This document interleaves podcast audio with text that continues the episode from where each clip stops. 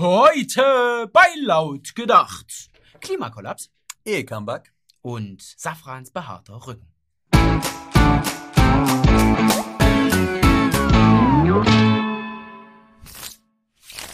Sie ist die Ikone der Umweltschutzbewegung und die wahrscheinlich prominenteste Klimaschutzaktivistin unserer Zeit. Die Rede ist von Greta Thunberg aus Schweden. Bekannt wurde die 16-Jährige durch ein Foto vor dem schwedischen Reichstag. Auf dem Schild in ihren Händen stand Skollstreik für Klimatat. Zu Deutsch Schulstreik für das Klima. Bereits im Alter von acht Jahren beschäftigte sie sich mit dem menschengemachten Klimawandel und zog ihre Konsequenzen. Beleuchtung im Haus ausschalten, nicht mehr fliegen und vegane Ernährung. Sogar ihre Eltern konnte sie davon überzeugen. Ihr Engagement hatte jedoch auch andere Folgen. So wurde sie vor fünf Jahren depressiv. Und außerdem wurde das Asperger-Syndrom bei ihr festgestellt. Eine Form des Autismus. Ich rede nicht gerne mit Leuten, sagte sie. Es sei denn, es geht um den Klimawandel. Dann ist auch kein Weg zu weit. Klimafreundlich mit der Bahn reiste sie zum Weltwirtschaftsforum in die Schweiz. Nach Davos. Hier durfte sie internationale Topmanager und Spitzenpolitiker treffen und sogar eine Rede halten. Und die war nicht unbedingt handsam. Euer Haus brennt! Ich will, dass ihr in Panik geratet, dass ihr die Angst spürt, die ich jeden Tag spüre. Puh, ob das sinnvoll ist? Seinem Publikum die eigenen geistigen Leiden zu wünschen? Egal, Greta findet überall Nachahmer. Auch bei uns hier in Deutschland. Von Köln über Kiel bis nach München schwänzen reihenweise Schüler den Unterricht, um für einen schnellen Kohleausstieg zu demonstrieren. Und während die jungen Klimaschützer fleißig den Unterricht schwänzen, bekommt der arbeitende Teil der Bevölkerung bereits die ersten Auswirkungen der grünen Klimapolitik zu spüren.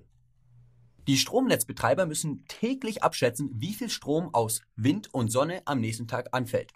Der hat nämlich Vorrang vor Strom, der aus Atom oder aus Kohle gewonnen wird. Und bei veränderter Wetterlage kann man dann auch schon mal daneben liegen. Man kann so weit daneben liegen, dass ganze Industrieanlagen abgeschaltet werden müssen, damit bei uns das Licht nicht ausgeht. Solche Stromausfälle bleiben natürlich nicht folgenlos. Schon bei kleinsten Schwankungen im Stromnetz kann es zu Schäden an Geräten und gar ganzen Systemabschaltungen kommen. Ja, und bis alles wieder läuft, da können die Betriebe ganze Schichten erstmal nach Hause schicken. Allein in der Aluminiumproduktion gab es im letzten Jahr 78 solcher Abschaltungen. Und wir dürfen alle gespannt sein, was passiert, wenn 2038 das letzte Kohlekraftwerk vom Netz geht. Industrienation Deutschland, das war einmal. Das Ausland dagegen freut sich über den deutschen Aufstieg, denn die können jetzt die führende deutsche Technologie einfach einkaufen. Das ist wesentlich billiger, als alles selber neu zu bauen. Aber es wird nicht nur in der Technologie übernommen, überhaupt im ganzen Geschäftsfeld. Profiteure sind vor allem Polen, Tschechien und die Niederlande. Die verkaufen nämlich bald dem dritte Weltland Deutschland den Strom, den es selber nicht mehr produzieren will.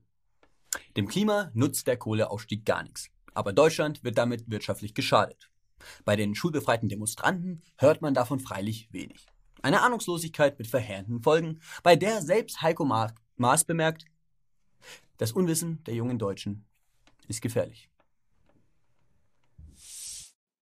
Die Ehe galt lange Zeit als antiquiert. Ein Auslaufmodell, nicht mehr zeitgemäß. Aber Totgesagte leben bekanntlich länger. Seit kurzem gewinnt die Ehe immer mehr Zuspruch. Interessanterweise von linker Seite.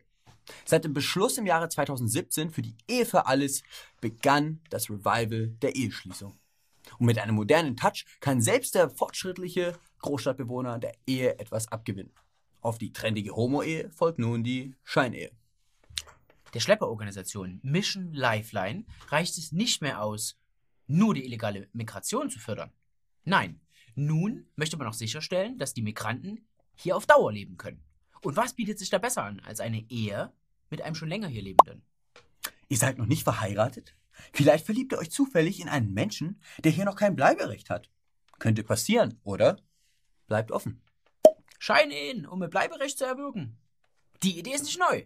Einige Frauen haben damit schon Erfahrungen gemacht. Und die sind so, naja, sagen wir eher so durchwachsen. Anna ist Akademikerin und eigentlich eine intelligente Frau. Doch sie ist davon überzeugt, dass sie in einer unfairen Welt lebt. Und dann, auf dem Höhepunkt der Willkommenskultur, heiratet sie Abdul aus Pakistan. Und bereut es nur wenige Zeit später. Dafür, dass Abdul aus Pakistan wegen den strengen islamischen Regeln geflohen ist, hält er sie hier ziemlich hoch. Am liebsten würde der Anna nachts gar nicht mehr rauslassen. Und die Klamotten, die ihm nicht gefallen, die wirft er einfach in den Müll. Anna ist mittlerweile in psychologischer Behandlung und wünscht sich, sie hätte Abdul niemals kennengelernt. Aber es gibt in Deutschland auch tolerante Menschen, die offen sind für fremde Kulturen. Progressive Menschen, die auch bereit sind, sich zu verändern. Nicht so wie die liebe Anna. Ich bin mir sicher, wir werden in den kommenden Jahren noch weitere märchenhafte Geschichten hören. Geschichten von alten, vertrockneten Jungfern, die ihren Traumprinzen aus fremden, fernen Ländern gefunden haben. Und wenn sie nicht gestorben sind, dann leben sie noch heute. In der Berliner Senatskanzlei sorgte vor einigen Tagen ein internes Schreiben für Aufruhr. Genau genommen ging es um eine Dienstanweisung.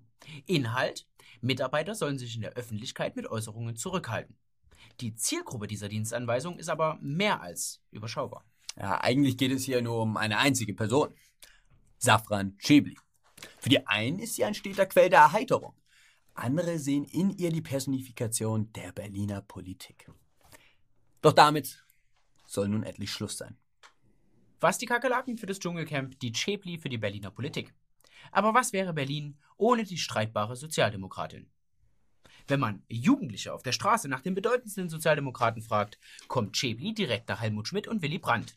Und jetzt das. Redeverbot für das buschikose Plappermaul. Und dabei ist es nicht das erste Mal, dass Chebli im Mittelpunkt der Kritik steht. Sie ist die Definition des Enfant terrible. Und als sie im Auswärtigen Amt tätig war, musste der Personalrat sich über zahlreiche Beschwerden mit ihr befassen. Und in den drei Jahren, als sie im Auswärtigen Amt tätig war, gab es zahlreiche Beschwerden. Wie ein Flamingo in der Arktis sei Chebli im Auswärtigen Amt aufgefallen und überwarf sich in Rekordzeit mit so ziemlich allen. Am meisten aufgefallen war sie mit ihren teuren Handtaschen. Und sie protzte die ganze Zeit über ihre Kontakte ins saudische Königshaus. Insgesamt stieß ihr Verhalten auf wenig Verständnis. Aber Frau Chebli steht darüber. Chebli steht über allem. Im Untauglichkeitsranking hat Safran die zweithöchste Stufe erreicht. Mit ihren zwölf Geschwistern wuchs die palästinensische Flüchtlingstochter auf den Straßen Berlins auf. Und sie ist Sozialdemokratin. Versuchen Sie mal so jemanden rauszuschmeißen, bemerkt ein ehemaliger Kollege. Das wäre doch Beweis dafür, dass die Integration gescheitert ist.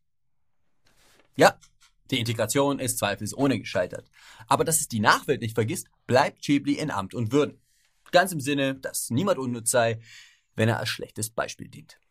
Aber wie geht's mit Safran eigentlich weiter? Meinst du, dass sie sich an das Provokationsverbot halten wird? Na, das ist schwer zu glauben. Bisher ist Chibli nämlich von einem Fettnäpfchen ins nächste gesprungen. Aber in gut informierten Kreisen erzählt man sich, dass sie gerade an ihrer Biografie schreibt. Der Titel? Mi, mi, mi, mi, mi, mi. Ich bin mir sicher, dass wir von Chebli noch einiges hören werden. So, Freunde, das war es mit der 100 und irgendwas Folge laut gedacht.